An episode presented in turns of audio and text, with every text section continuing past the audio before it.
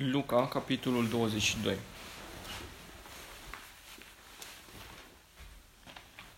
Și sărbătoarea azimilor, numită Paștele, se apropia. Și preoții cei mai de seamă și cărturarii căutau cum să dea la moarte pe Isus, căci se temeau de popor. Atunci Satan a intrat în Iuda, pe nume Iscariotianul, care era din numărul celor 12. Și Iuda s-a dus și s-a înțeles cu preoții cei mai de seamă și cu capitanii cum să-l dea în mâinile lor și ei s-au bucurat și au căzut de acord să-i dea bani. Și el a promis și căuta un prilej potrivit ca să-l dea în mâinile lor în lipsa mulțimii. Apoi a venit ziua azimelor în care trebuia să fie jertfit Paștele și l-a trimis pe Petru și pe Ioan zicând, Duceți-vă și pregătiți-ne Paștele ca să mâncăm. Ei au zis, unde vrei să le pregătim? Și le-a zis, iată, când veți intra în cetate, vă va întâmpina un om ducând dulcior cu apă. Mergeți după el în casa în care va intra și spuneți stăpânului casei. Învățătorul îți zice, unde este, unde este camera de oaspeți în care voi mânca paștele cu cenicii mei? Și vă va arăta o cameră mare de sus, gata pregătită. Acolo să pregătiți. Când s-au dus, au găsit așa cum le spusese și au pregătit paștele. Și când a sosit ceasul, Iisus a șezut la masă și cei 12 apostoli împreună cu el. Și el a zis, Am dorit mult să mănânc Paștele acesta cu voi înainte de a suferi, căci vă spun că de acum încolo nu-l voi mai mânca până când se va împlini în împărăția lui Dumnezeu. Apoi a luat un pahar, a dus mulțumiri și a zis, Luați paharul acesta și împărțiți-l între voi, pentru că vă spun, nu voi mai bea din rodul viței până când va veni împărăția lui Dumnezeu. Apoi a luat o pâine, a mulțumit și a frânt-o și le-a dat-o, zicând, Acesta este trupul meu, care se dă pentru voi, să faceți aceasta în amintirea mea. Tot astfel le-a dat și paharul după ce am mâncat și zicând, Acest pahar este legământul cel nou în sângele meu, care se varsă pentru voi. Dar iată, mâna vânzătorului meu este cu mine la masă și fiul omului se duce după cum a fost hotărât, dar vai de omul acela prin care este trădat el și au început să se întrebe unul pe altul care dintre ei să fie acela care ar face lucrul acesta. Și s-a iscat și o ceartă între ei ca să știe care dintre ei să fie socotit cel mai mare. Și el a zis, Regii neamurilor stăpânesc peste ele și cei ce au autoritate peste ele sunt chemați binefăcători, dar între voi să nu fie așa, ci cel mai mare dintre voi să fie precum cel mai tânăr și cel ce conduce ca acela care slujește. Căci care este mai mare, cel ce stă la masă sau cel ce slujește? Nu este cel care stă la masă? Și eu sunt în mijlocul vostru ca unul care slujește. Voi sunteți cei care ați rămas cu mine în încercările mele și eu vă rânduiesc împărăția așa cum mi-a rânduit-o și mie tatăl, ca voi să mâncați și să beți la masa mea în împărăția mea și să ședeți pe tronuri judecând pe cele 12 seminții ale lui Israel. Și Domnul a zis, Simone, Simone, iată Satan v-a cerut să vă cearnă ca grâul, dar eu m-am rugat pentru tine ca să nu piară credința ta și după ce te vei întoarce, să întărești și pe frații tăi. Și el i-a zis, Doamne, cu tine sunt gata să merg chiar și în închisoare și la moarte. Iar el i-a zis, Petru îți spun că nu va cânta astăzi cocoșul până te vei lepăda de trei ori, căci nu mă cunoști. Și el le-a zis, când v-am trimis fără pungă și fără traiste și fără încălțăminte, ați dus voi lipsă de ceva? Și au zis, de nimic. Atunci el a zis, acum cine are o pungă să o ia și la fel și traista și cine n-are să, sabie să-și vândă haina și să-și cumpere una. Căci vă spun că trebuie încă să se împlinească în mine aceste cuvinte scrise și el a fost socotit în numărul celor nelegiuiți, căci lucruri privitoare la, lucrurile privitoare la mine au un sfârșit. Și i-au zis, Doamne, iată, aici sunt două săbii. Și el le-a zis, este destul. Și după ce a ieșit, s-a dus ca de obicei spre muntele măslinilor și ucenicii lui l-au urmat. Și când a ajuns la locul acela, el le-a zis, rugați-vă ca să nu cădeți în ispită. Și el s-a depărtat de ei ca la o râncătură de piatră și a îngenunchiat și s-a rugat zicând, Tată, dacă voiești, te părtează de la mine paharul acesta. Totuși, facă-se nu voia mea, ci a ta. Și acolo i s-a arătat un înger din cer întărindu-l și fiind în agonie, s-a rugat și mai fierbinte și sudoarea lui s-a făcut ca niște picături de sânge care cădeau pe pământ. Și după ce s-a sculat de la rugăciune și a venit la ucenicii săi, i-a găsit dormind de întristare. Și le-a zis, de ce dormiți? Sculați-vă și vă rugați ca să nu cădeți în ispită. Și pe când vorbea el încă, iată că a venit o mulțime și cel ce se chema Iuda, unul din cei 12, mergea în fruntea lor. S-a apropiat de Isus ca să-l sărute. Dar Isus i-a zis, Iuda, cu surtare vinzi tu pe fiul omului? Cei ce erau în jurul lui văzând ce se întâmplă i-au zis, Doamne, să lovim cu sabia? Și unul din ei a lovit pe slujitorul marelui preot și i-a tăiat urechea dreaptă. Și Isus a răspuns și a zis, Lăsați, până aici. Și el i-a întins urechea și l-a vindecat. Atunci Isus a zis preoților celor mai de seamă și capitanilor, uh, capi, capitanilor templului și bătrânilor care veniseră la el. Ați ieșit ca după un tâlhar cu săbi și cu ciomege? În toate zilele eram cu voi în templu și n-ați pus mâna pe mine, dar aceasta este ceasul vostru și puterea întunericului. Atunci au pus mâna pe Isus și l-au condus și l-au dus în casa marelui preot și Petru îl urma de departe. Au aprins un foc în mijlocul curții și au șezut împreună. Petru ședea și el în mijlocul lor. O slujnică, văzându-l pe când ședea la para focului, s-a uitat țintă la el și a zis, și omul acesta era cu el. Dar Petru s-a lepădat de el zicând, Femeie, nu-l cunosc. Și după o vreme l-a văzut altul și i-a zis, și tu ești unul dintre ei. Dar Petru a zis, omule, nu sunt. Și după ce a trecut cam un ceas, un altul întărea cu convingere zicând, într-adevăr și omul acesta era cu el, căci este galilean. Dar Petru a zis, omule, nu știu ce spui. Și îndată pe când vorbea el încă, a cântat cocoșul. Și Domnul s-a întors și s-a uitat țintă la Petru. Și Petru și-a adus aminte de cuvintele Domnului și cum îi zisese, Înainte de a cânta cocoșul, te vei lepăda de mine de trei ori. Și Petru a ieșit afară și a plâns cu amar.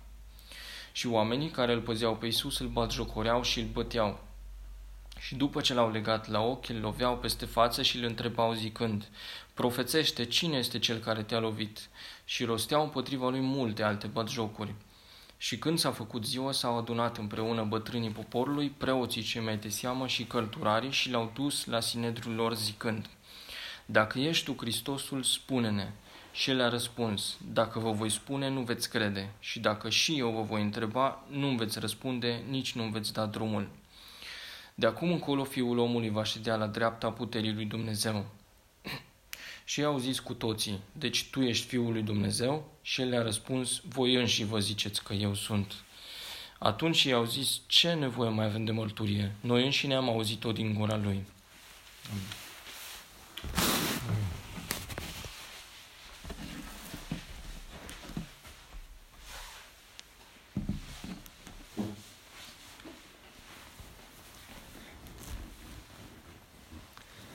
Textul nostru începe spunându-ne Luca faptul că praznicul azimilor, sărbătoarea azimilor, numit Paștele, se apropia.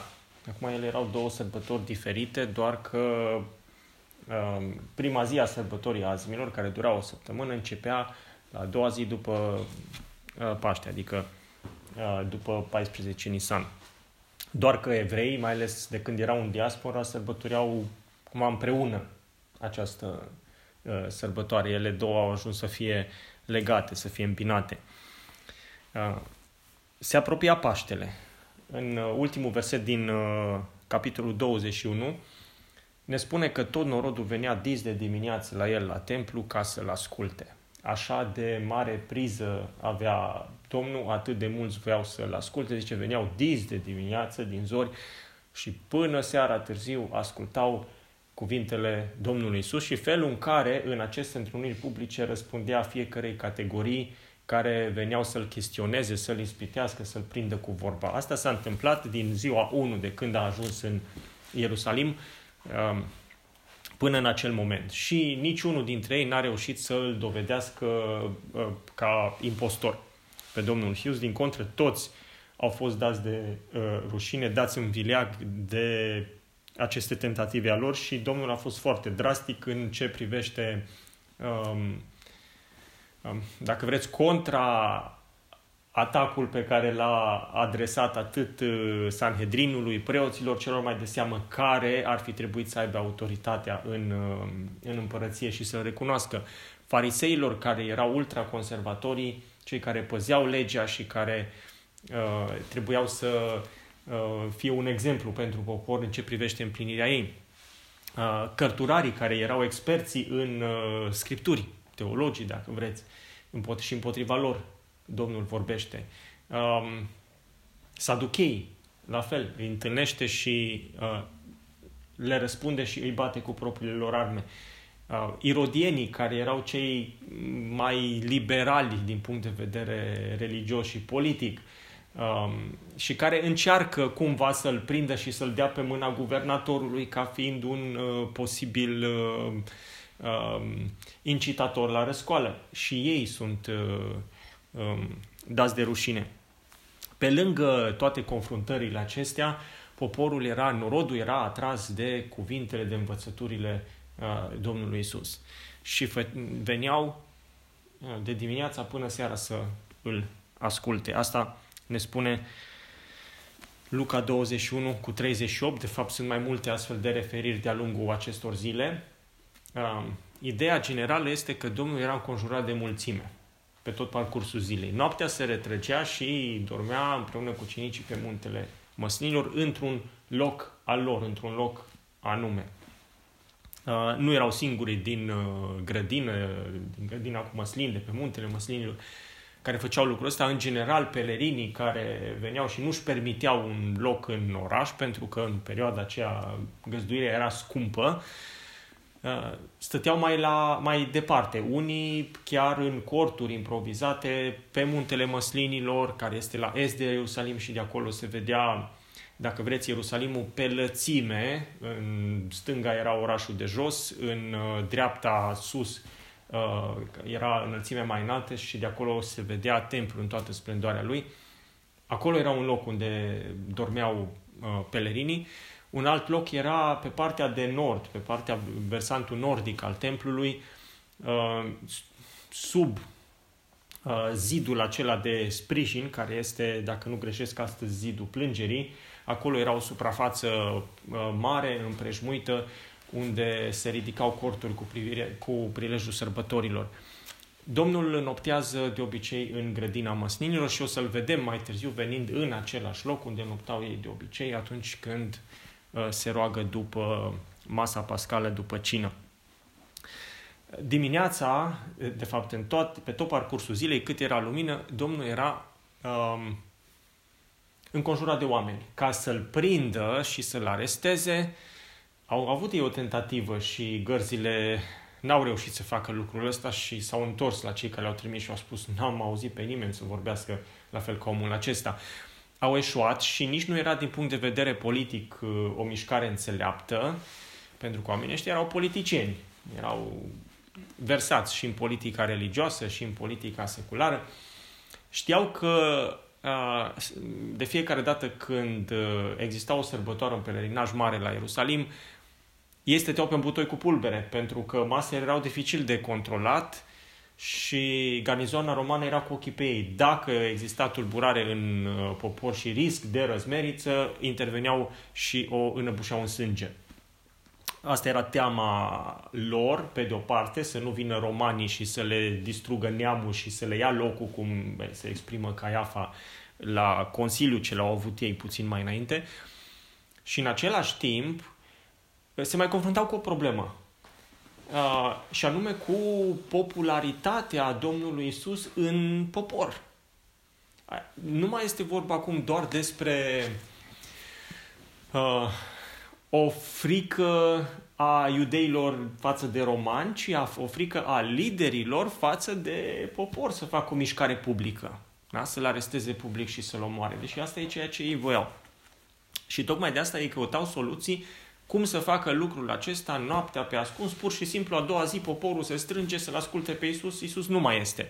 Și să orchestreze execuția lui în așa fel încât să-i pună în fața unui fapt împlinit, fără ca să se mai poată schimba ceva și cumva să iasă de sub reflector și uh, să cadă în uh, uitare până la urmă, pentru că memoria publicului e de scurtă durată. Nu e așa și nu doar astăzi, ci dintotdeauna. Asta era uneltirea pe care ei o plănuiau, dar nu aveau prilejul potrivit, nu aveau instrumentele potrivite. Și așa începe capitolul 22, când li se furnizează pe tavă tocmai instrumentul potrivit. Zice, preoții cei mai de seamă, cărturarii și cărturarii căutau un mijloc cum să omoare pe Iisus, căci se temeau de norod. Autoritatea lor era deja subminată, oamenii nu mai aveau încredere în ei, tocmai pentru că marele preot în vremea respectivă era pus de romani. Da? Deci era, romanii priveau ca o figură politică. Tu ești aici atâta vreme cât vrem noi, atâta vreme cât faci ceea ce spunem noi. Uh, conjunctura politică era de așa natură încât uh, pe vechiul bătrânul mare, bătrânul mare preot Ana a fost înlocuit de romani de ginerele său Caiafa, deși după lege marele preot era în funcție atâta vreme cât trăia. Romanii l-au înlocuit pe Ana câte vreme era în viață și l-au pus pe Caiafa mare preot. De aici loialitatea împărțită da? și expresia care a, ajuns, a intrat, s-a împământenit de la Ana la Caiafa. O să vedem noi puțin mai încolo când o să studiem procesul sau așa zisul proces al Domnului Isus. Uh, ei se temeau de norod pentru că poziția lor era destul de fragilă din start. Pe lângă asta, faptul că Domnul Isus avea așa uh, popularitate, faptul că i-au încercat să-l învingă cu vorba și n-au reușit, din contră, fiecare au plecat învinși, le-a destabilizat și mai mult încrederea poporului și poziția. Deci se temeau de norod.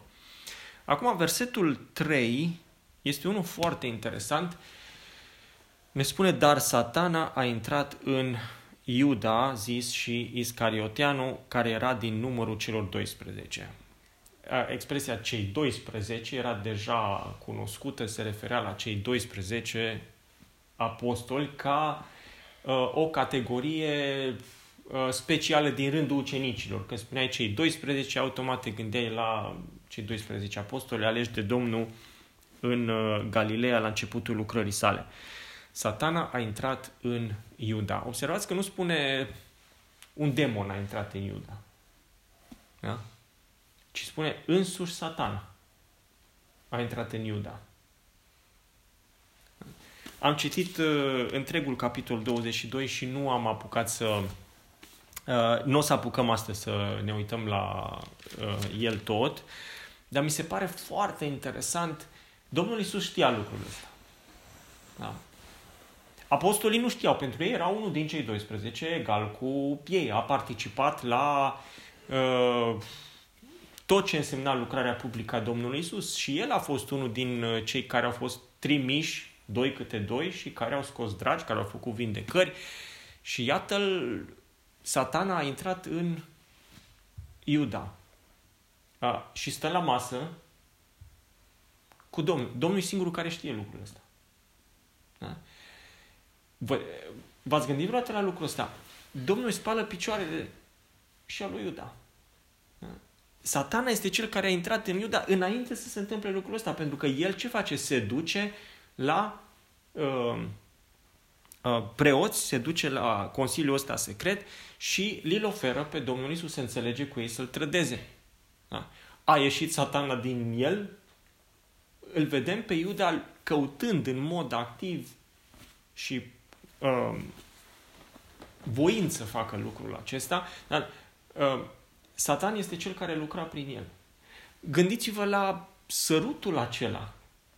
Da? Satan a intrat în Iuda și îl sărută pe Domnul, puțin mai încolo. Domnul e singurul care știe în momentul acela de acea uh, întâlnire colosală înainte de suferința lui. Da? Când a fost ispitit de Satan, a fost o confruntare directă între Domnul și Satan și nu spune că a fost singura. Din contră, textul la începutul lucrării spune, uh, a lucrării lui publice spune, uh, l-a lăsat până la o vreme. Mi se pare extraordinară întâlnirea asta dintre Satan, care îl posedă pe Iuda și îl influențează, și Domnul Isus și felul în care Domnul se comportă cu el pe, în, toți, uh, în, în toate episoadele astea, în același timp protejându-i pe ai lui. Da? Știind că trebuie să se întâmple anumite lucruri, în Ioan 17 el se roagă și spune specific da? Um, că el nu era de fapt dintre, dintre ei, Dar um, întâlnirea aceasta foarte tensionată, dacă vreți, dramatică, între Domnul și Satan în persoana lui Iuda este, um, este uh, un, un vârf al, de intensitate a luptei spirituale da? dintre ei. Iuda s-a dus să se înțeleagă cu preoții cei mai de seamă, cu căpetenile străjerilor templului, cum să-l dea în mâinile lor. Și ei s-au bucurat și au căzut la învoială să-i dea bani. În felul acesta uh, se împlinește ceea ce fusese scris. Iuda este uh, împlinirea a ceea ce a experimentat David mai devreme. Nu? Când prietenul lui, Ahitofel, așa-l chema dacă nu greșesc, dacă nu-l încurc cu altcineva acum, uh, îl trădează da? și acela care a întins mâna împreună cu mine. Da? Prietenul meu este cel care m-a trădat.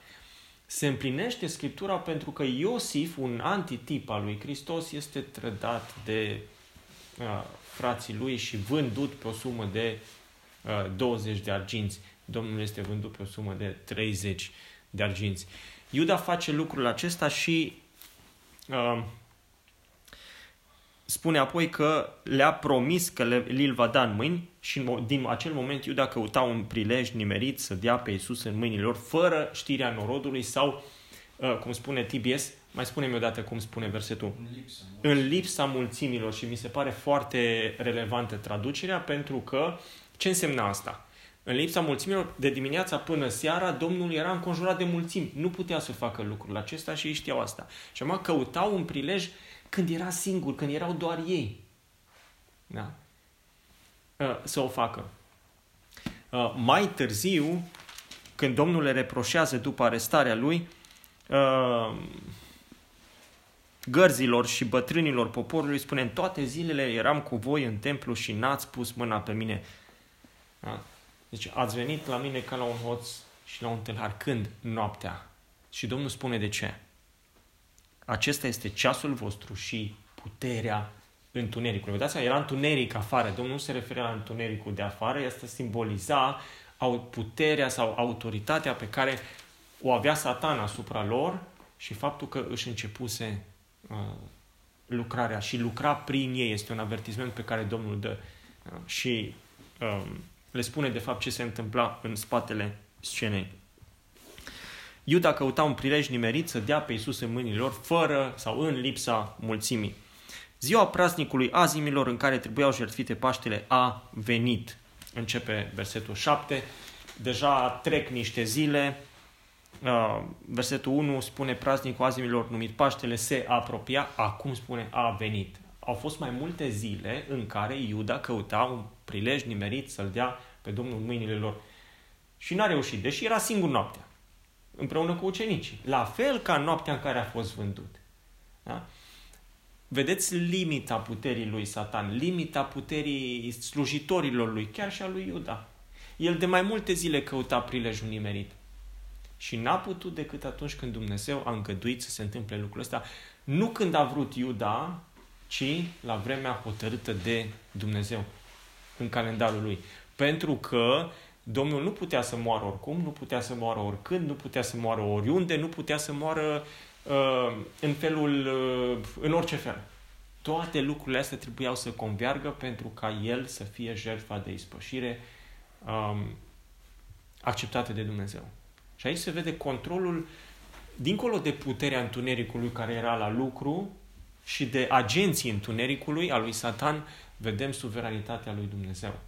Da? Pentru că totul se întâmplă așa cum el hotărăște. Până la urmă, toată orchestrația asta nu a făcut decât să împlinească, spun adunarea, spune adunarea din Ierusalim în rugăciune mai târziu, tot ce hotărâse mai dinainte, mâna ta și sfatul tău. Ziua praznicului azimilor, 13 Nisan, de fapt, ziua pregătirii în care trebuia jertfite Paștele a venit și Isus a trimis pe Petru și pe Ioan. Alți evangeliști ne spun doi ucenici. Luca este specific și ne spune cine sunt aceștia doi, Petru și Ioan. Și le-a zis, duceți-vă de pregătiți-ne Paștele ca să mâncăm. Și îi întreabă unde voiești să pregătim nu avem un loc, nu avem un acoperiș deasupra capului, dacă vreți. Unde vrei să mâncăm Paștele? Ceea ce urmează sunt niște detalii foarte interesante, mai ales că Luca ne spune deja că Iuda căuta un prilej potrivit în care să nu fie înconjurat de mulțime. Ce prilej potrivit este decât acela în care se mănâncă Paștele pe familii, pe grup restrâns. Da? Acum apare că e prilejul potrivit.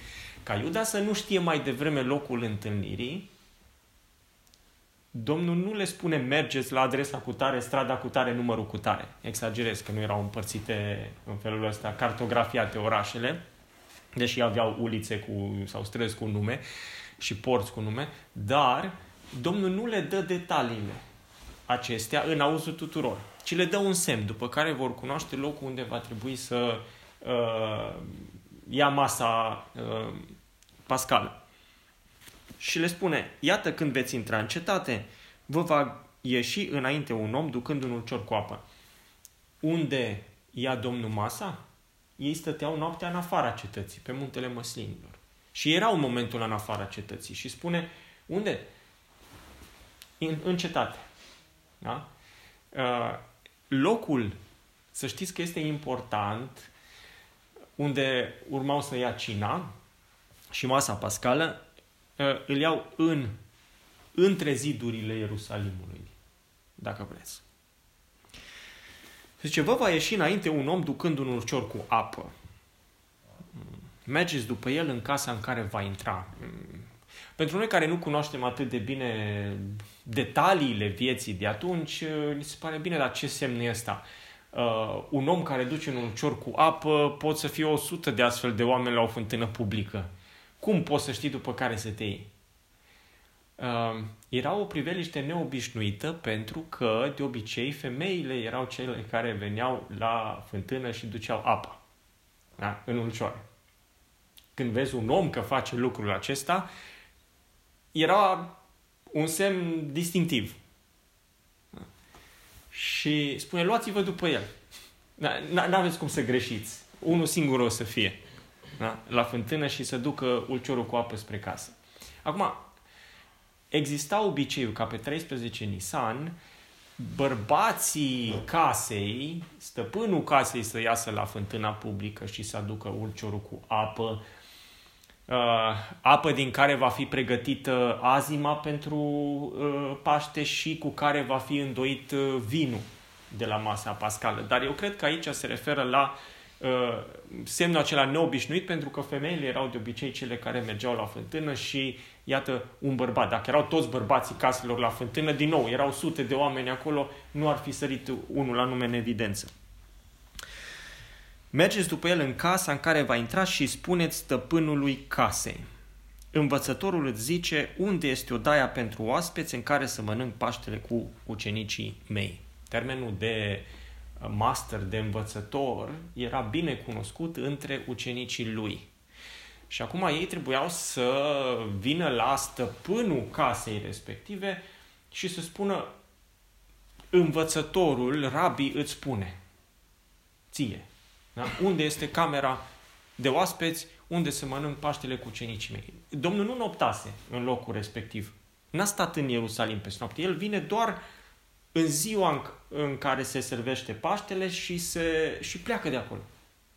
Da?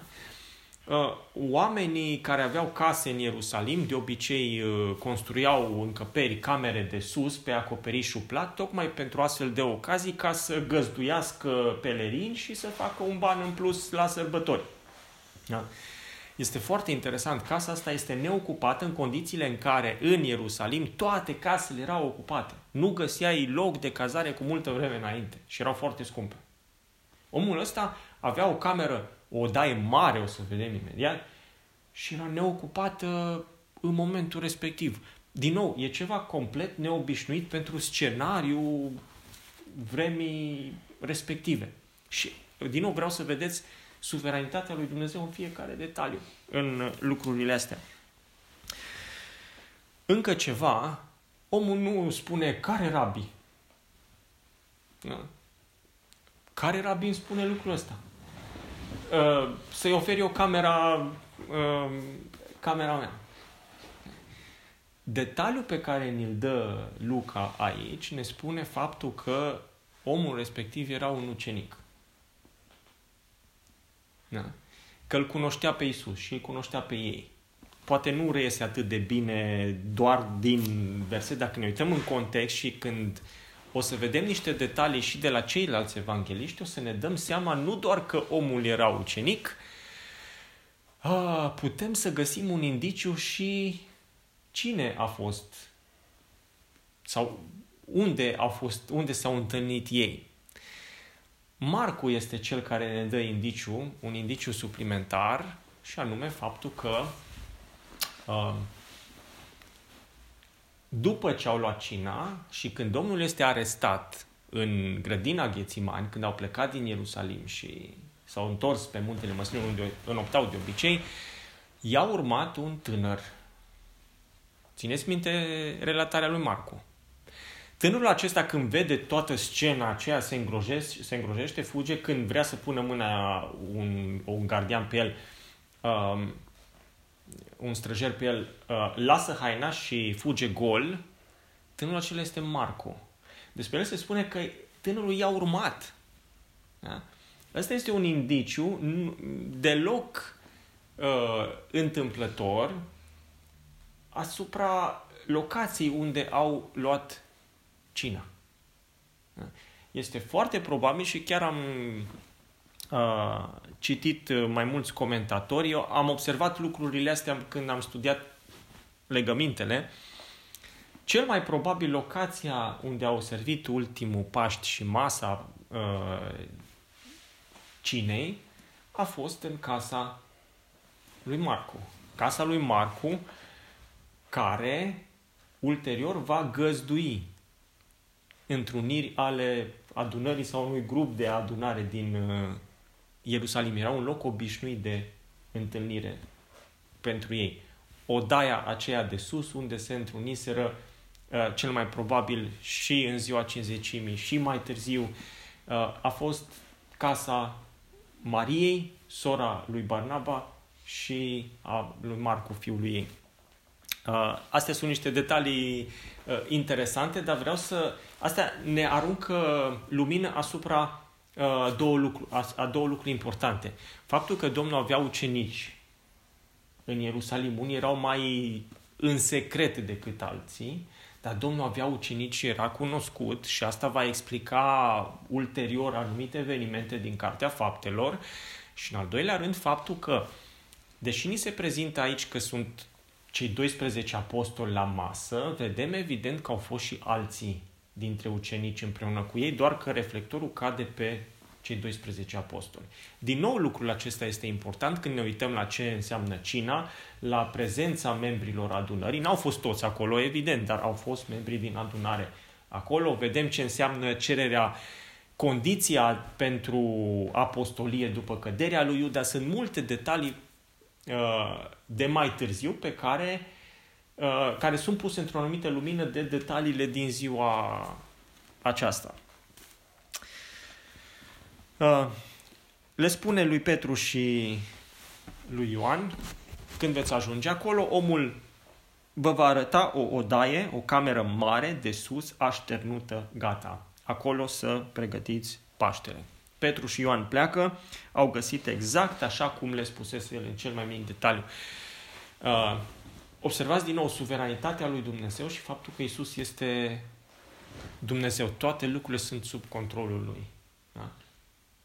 Nu e niciun detaliu care să spună, ok, ăsta nu se potrivește exact, dar restul se potrivesc, mergem pe uh, șansă, mergem pe probabilitate. Nu, zice, au găsit exact cum le spusese Isus și acolo au pregătit Paștele.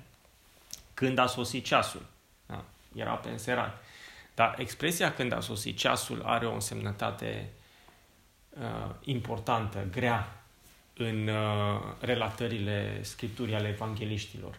Nimic nu se întâmplă înainte să sosească ceasul. Dumnezeu are calendarul și ceasul lui. Nu întârzie niciun moment și nimic nu poate să-l facă să întârzie, nimic nu poate să-l facă să se grăbească și să schimbe programarea, dacă vreți. Când a sosit ceasul, Iisus a șezut la masă cu cei 12 apostoli. Și, din nou, acțiunea acum cade pe cei 12 și ce se întâmplă acolo. Și avem în continuare masa pascală. De asemenea, um, o să vedem anumite detalii pe care Luca ni le dă și care nu sunt în ordinea cronologică pe care ne-o dau ceilalți uh, evangeliști. Tocmai de asta va trebui să punem uh, cap la cap, dacă vreți, anumite detalii. Sunt detalii interesante pe care doar Luca ni le dă. Um, și sunt detalii pe care le găsim doar în Ioan, sunt detalii pe care le găsim în Marcu și Matei. Ca să avem o imagine de ansamblu, va trebui să ne ocupăm în special de episodul acesta, pentru că este unul de o însemnătate foarte, foarte mare. De aceea nu o să înaintăm mai mult cu studiul în Luca 22 astăzi. Ceea ce uh, aș vrea să vedem uh, acum este intenția Domnului, dorința Lui puternică de a mânca Paștele acestea cu ei înainte de patima, de suferința Lui. Astea sunt cuvintele Lui din versetul 15. Am dorit mult să mănânc Paștele acestea cu voi înainte de patima mea. Am dorit mult, zice, cu dorință am dorit o expresie tipică evrească arătând um, dorința asta arzătoare nu doar de a mânca și nu doar de a mânca Paștele, ci de a mânca Paștele acesta cu voi. Asta e ceea ce spune Domnul. Uh, am dorit mult să stăm la masa aceasta. Gândiți-vă că de trei ani, trei ani și jumătate erau împreună cu Domnul. Au mai mâncat mese pascale împreună. Probabil în aceeași formulă. Domnul face referire exact la momentul acela pentru că sosise ceasul. Zice, înainte de patima mea. Nu e nimic întâmplător aici. Este o, o masă specială, o masă care are uh, niște valențe extraordinare. Gândiți-vă că la masă în momentul ăsta era și Iuda, în care intrase Satan și care deja căutase prilej de câteva zile să-l vândă. Um, la masă întâlnim aici uh, o o imagine extraordinară care nu este prezentată de Luca, dar există o aluzie în textul lui vis-a-vis de cearta ucenicilor, cine este cel mai mare, răspunsul Domnului, faptul că el stă la masă se prezintă ca fiind cel care slujește, deși este cel mai mare și asta face trimitere la ceea ce făcuse mai devreme la spălarea picioarelor, prin care le dădea tocmai exemplu vizual a ceea ce înseamnă să slujești frații și ce înseamnă să fii cel mai mare dintre ei. Face lucrul acesta inclusiv cu um, Iuda. Din nou, întâlnirea în care Isus se pleacă și spală picioarele lui Iuda este ceva extraordinar. Când stăm să ne gândim la puterea întunericului care era în spatele lui Iuda și care îl mâna. Da. Um, sunt niște obiceiuri acolo pe, peste care o să ne uităm, niște detalii care, pe care o să le vedem vis-a-vis de cum se desfășura masa pascală, care era ordinea ei, pentru că mi se dau detalii și sunt importante să înțelegem când anume a plecat Iuda. Iuda a participat la masa pascală, da, în ansamblu ei, dar nu a participat la instaurarea uh, cinei. Și asta este un lucru foarte important pentru noi să-l vedem cu ajutorul lui Dumnezeu data viitoare. Dar întâlnirea aceasta, confruntarea aceasta dintre Isus și Satan care orchestra totul în spate este extraordinară. Suveranitatea lui și controlul său absolut asupra lucrurilor, aș vrea să le vedem din pasajele acestea, să ne rămână în minte. La împlinirea vremii, la, la, când a sosit ceasul, se întâmplă lucrul ăsta. În locația stabilită, o locație care devine uh, specială da? pentru ucenicii de mai târziu. O casă care le oferă de multe ori protecție de acolo încolo, care devine emblematică pentru adunarea din Ierusalim. Uh, n-au construit, uh, stați liniștiți, n-au construit o catedrală în locul acela uh, și n-au sfințit-o, uh, dar devine un punct de reper pentru uh, viața adunării. Um, omul acela care cară ulciorul de apă poate să fie chiar Marcu însuși pe care Petru și Ioan îl întâlnesc acolo. De ce? Pentru că dacă era un simplu slujitor, cel mai probabil uh, um, stăpânul casei l-ar fi, l-ar fi pus ucenicilor și lui Isus la dispoziție să le spele picioarele, dar nu era nimeni care să facă lucrul acesta, ceea ce însemna că omul care s-a dus după apă nu era un uh, slujitor da, în casă. Deci sunt niște detalii foarte interesante pe care le vedem acolo. Imaginați-vă pe Domnul la masă cu cei 12 și înconjurat și de alții, inclusiv de Marcu, da? care asistă la toate lucrurile astea ca martori uh, oculari. Uh, Dumnezeu este suveran. Este, a fost suveran atunci, este suveran și astăzi. Uh, a fost un moment special în viața ucenicilor, un, nu știu cât de bine am reușit să scot în evidență uh, tensiunea și lupta aceea spirituală din culise în toate zilele acestea pe care noi le-am privit în, în uh, ultimele zile ale lucrării publice ale Domnului Isus, dar uh, vedem superioritatea lui. Vedem faptul că nu era un simplu om. Vedem că nu era un simplu profet. Vedem că era o persoană unică și specială și că toate lucrurile de fapt erau sub controlul lui și felul în care el reacționează știind că Satan a intrat în Iuda, știind planul lui, dejucându-l, protejându-și ucenicii până la capăt, este extraordinar și este un exemplu pentru noi, ca, pentru că avem același păstor. Marele păstor al oilor, care a fost bătut, cum spune profeția, în zilele, în, în momentul acela, în așa fel încât mica turmă a fost uh, risipită, uh, nu de tot, bineînțeles, da? felul în care el i-a protejat pe a lui, felul în care se interpune între pericol și ei, da? felul în care îi oprește să nu facă ceva nebune, să nu acționeze din impuls, din fire, chiar dacă uh, avea o dorință bună, felul în care îl protejează pe Petru și îl avertizează dinainte. Sunt niște episoade dramatice din care putem să învățăm atâtea și atâtea pentru că ilustrează și umblarea noastră cu Domnul și propriile noastre incapacități, propriile noastre eșecuri, mm, propria noastră, propriile noastre defecte da? și neajunsuri, a, chiar și atunci când stăm la masa Domnului. Da? Gândiți-vă că și ei au trecut prin aceleași uh, stări. Domnul să ne ajute să învățăm din ele și să vedem frumusețea Domnului Isus în toate aceste detalii. Amin.